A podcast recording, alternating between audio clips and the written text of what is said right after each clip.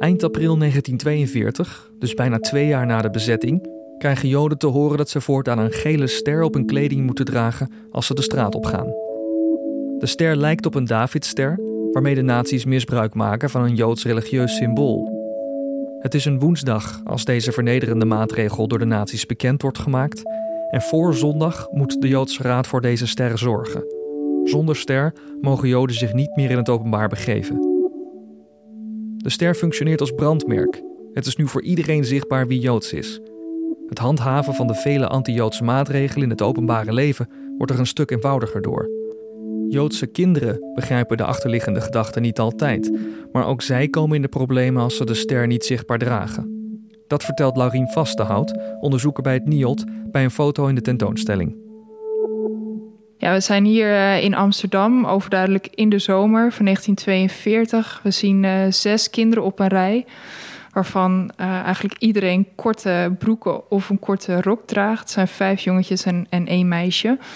En um, heel duidelijk zichtbaar op deze foto is dat een aantal kinderen uh, de Jodenster draagt op de borst. En deze was verplicht vanaf zes jaar. Dus er is ook één meisje tussen die hem nog niet draagt, dus die is nog niet zes.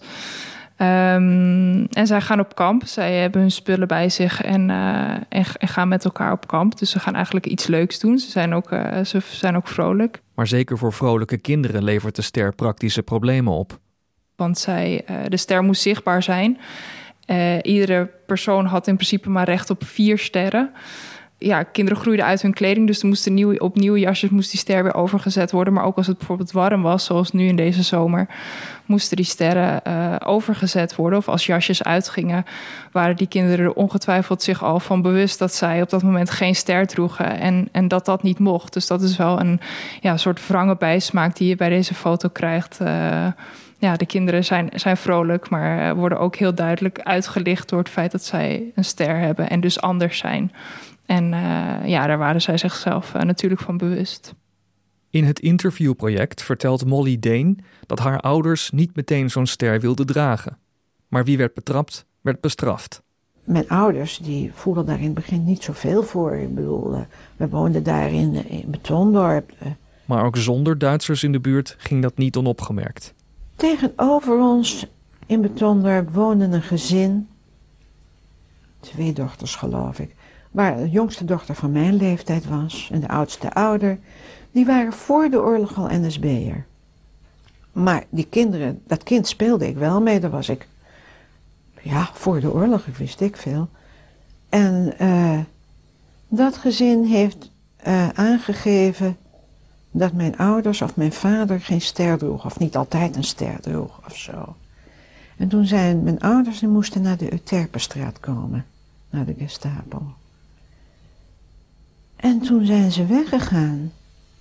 En mijn moeder is na een dag teruggekomen. Die zijn daar dus verhoord en geslagen. En mijn vader is nooit meer teruggekomen. En mijn moeder heeft gezien dat hij tegen de grond geslagen werd. En mijn moeder was totaal overstuur en de kleuts een beetje kwijt. En uh, mijn vader is niet meer teruggekomen. Uh, een maand later of zo kregen we een kaart van hem uit Amersfoort, uit concentratiekamp in Amersfoort. Ik geloof dat dat het laatste is wat we persoonlijk van mijn vader gehoord hebben. Dat is het moment waarop Molly's moeder besloot dat de rest van het gezin zou onderduiken. Niet alleen is de gele ster het ultieme symbool van de Jodenvervolging, het kwam ook op een symbolisch moment. De ster was in mei 42 een van de laatste anti-Joodse maatregelen voordat vanuit Westerbork de deportaties begonnen naar Auschwitz en andere moordkampen.